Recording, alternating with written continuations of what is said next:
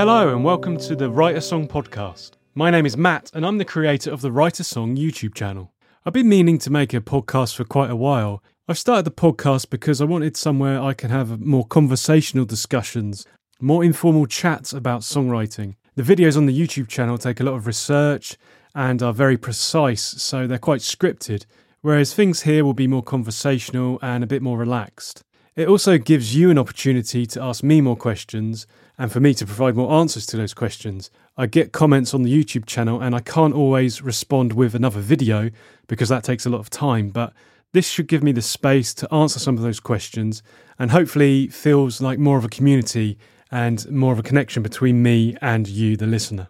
This podcast is all about you, so if you've got any questions or comments or any suggestions for new parts for the podcast, then you can leave a comment here on Substack or over on the Write A Song YouTube community tab, and all of that feedback will go into future episodes, and hopefully this will become a place where your songwriting questions can be answered or discussed, and we can help each other with our own songwriting.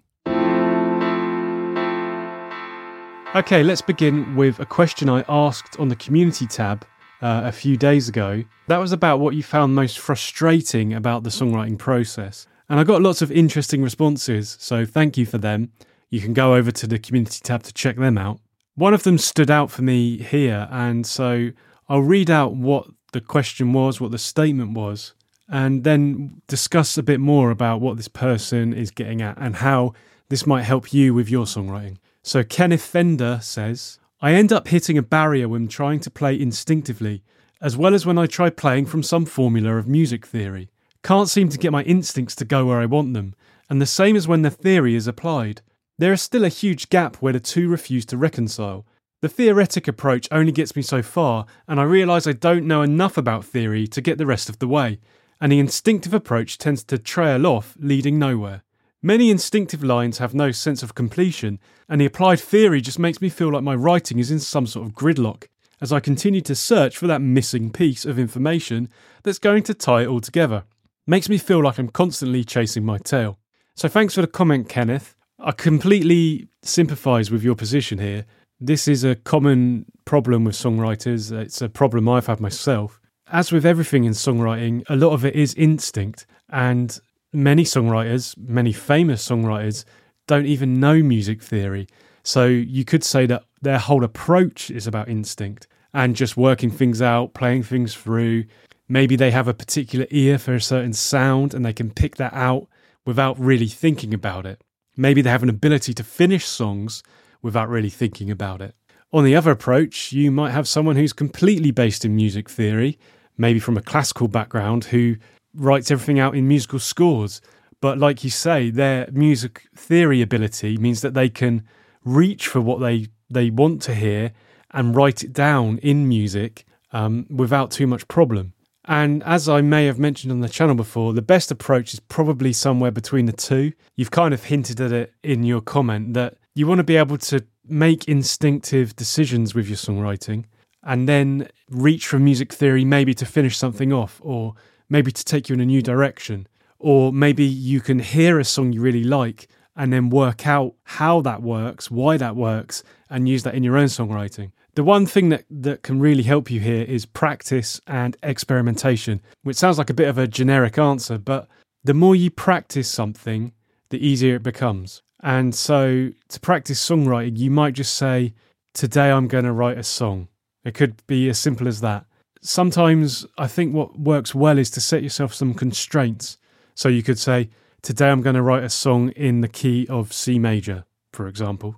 Or maybe you're learning another mode or another scale or something like that that you can then practice. Or maybe you've learnt a new chord and you just want to incorporate that into a song. So you could start with that one chord and build out from there. Once you've set yourself some constraints, then that means that you've got a framework to work within, because often when you're starting with songwriting and say you're taking your instinctive approach, you've technically got the whole of music available to you.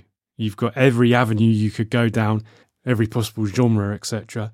Whereas if you start constraining things, so you constrain the key, maybe you constrain a few chords within that key, you constrain the genre or the instrument you're writing on, maybe you say, I'm just going to write a melody, or I'm just going to write a riff. And that gets you going. That's your starting point. And you say that you can't seem to get your instincts to go where you want them to go. So maybe you need to work out what constraints are around the type of music you like. Maybe look at some artists that particularly resonate with you.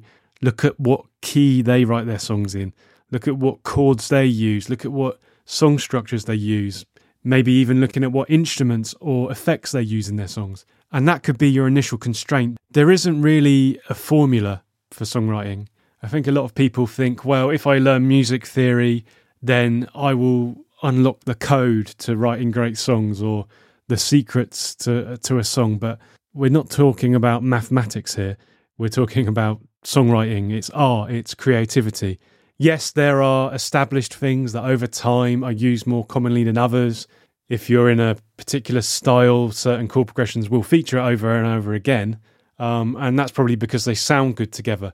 But if you're going for a formulaic approach, then you're just going to write formulaic songs. And that's not really where great songwriting comes from. Where you say that the instinctive lines have no sense of completion and the applied theory just makes me feel like my writing is in some sort of gridlock. Many instinctive lines have no sense of completion. That can often be a problem, but the instinct that you began with to create that line can also be your route to completing it. Maybe you're not going to complete it in that one sitting.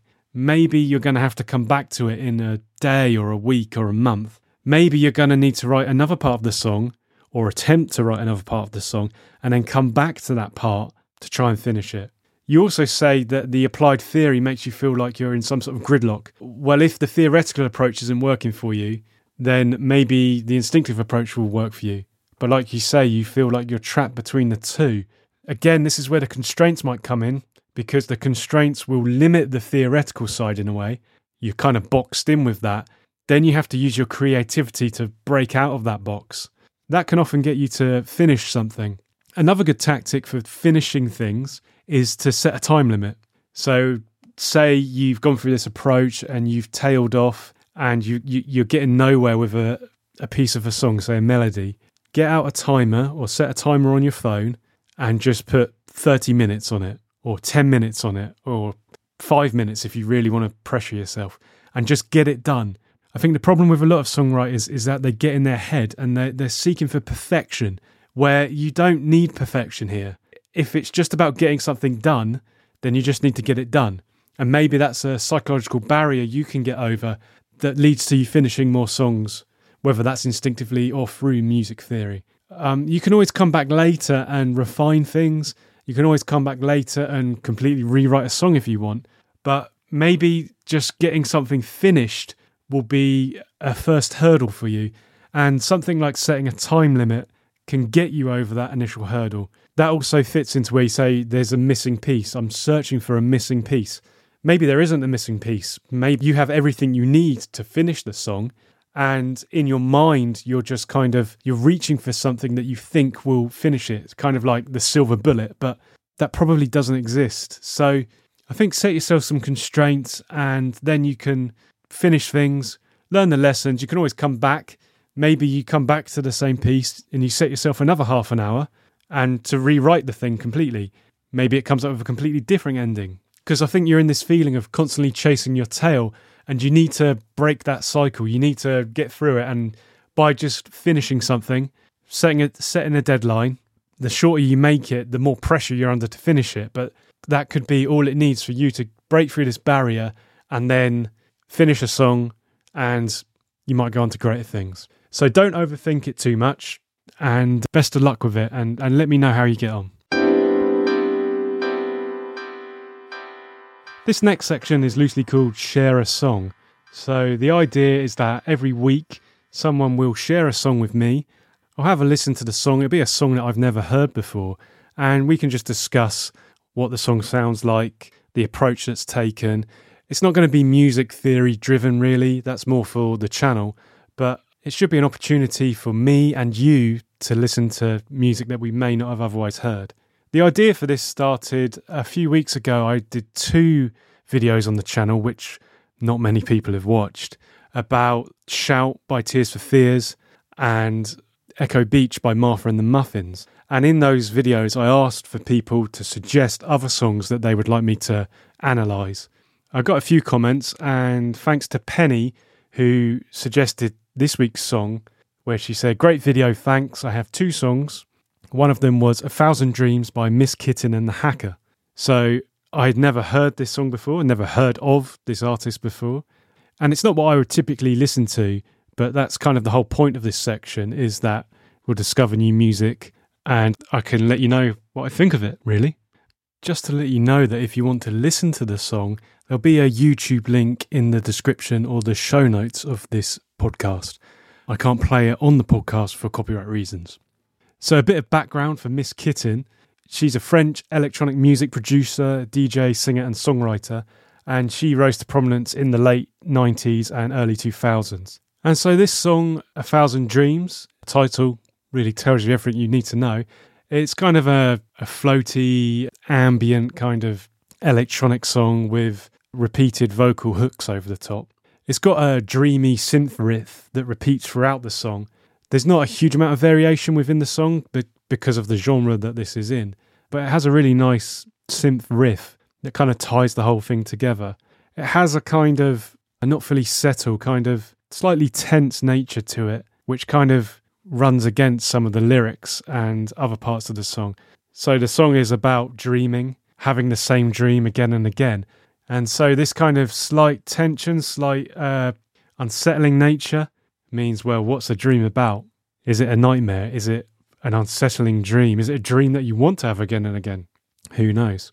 There's also a driving bass line underneath this riff that kind of implies the chord changes of the song. And that really drives it forward. You know, it's quite an up-tempo song. It has a dreamlike feel to it, so it doesn't feel as up-tempo as it actually is. The repetition in the song works really well. I really like the vocals. I'm assuming this is Miss Kitten singing. I'm not entirely sure. But I think the simple nature, it's not too long, works really well. It sounds like a, a few kind of late nineties Euro dance things that I remember from when I was younger. They, they were quite popular here in the U K in the late nineties. So it has that kind of vibe, so it's kind of familiar. But yeah, I really enjoyed it. If you've got a song that you would like to share, it could be a famous song, it could be a lesser known song, it could be your own song, then just put a link to the YouTube video in the comments here on Substack or on the YouTube community tab, and I'll consider them for next week, and we can all have a listen to that song and see what we think of it. Next up, I'm going to give you a quick tip. So the idea here is I'll just give a quick songwriting tip. Nothing too heavy, nothing too detailed, but it will be something to consider that might help you with your songwriting this week. So this week, my quick tip is to change your environment. So by that, I mean, if you write your songs in a certain place and you never change where you write them, then think about changing this. Maybe you work in a certain room and you could change to a different room in your house or your flat or wherever you live. Maybe you write inside and you could go outside into a garden or a balcony, or you could go to a public place like a park or a library or a cafe or a pub, somewhere where there's going to be some different influences for your songwriting. What can often happen, and the question earlier from Kenneth kind of hinted at this, is that you can get stuck. You can get into a rut. You can keep on doing the same things with your songwriting and feel like nothing ever changes. Well, one thing you can change, even if you change nothing else, is where you write your music. Maybe you write your music with your instrument, so you could try writing it without your instrument. It's amazing how even a different room in a house can inspire you to write differently because maybe you're looking at something different. Maybe the sounds you hear are different.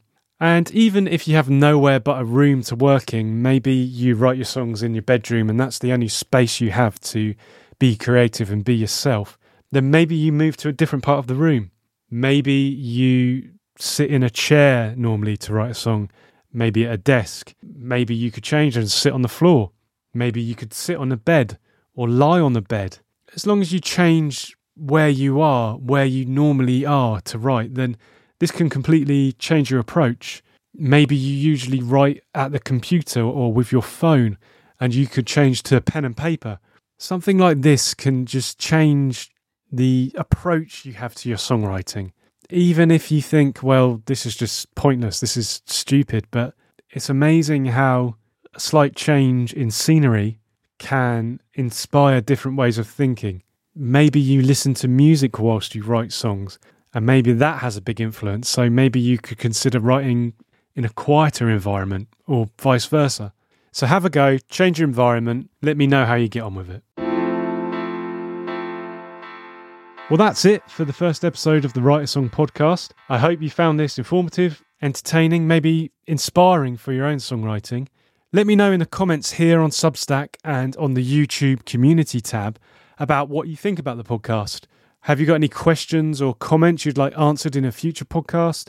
Maybe a song suggestion for us to look at, or maybe a whole new section for the podcast. This is going to be entirely shaped by you, so feel free to get in touch, let me know what you think, and I'll see you next time. All the best.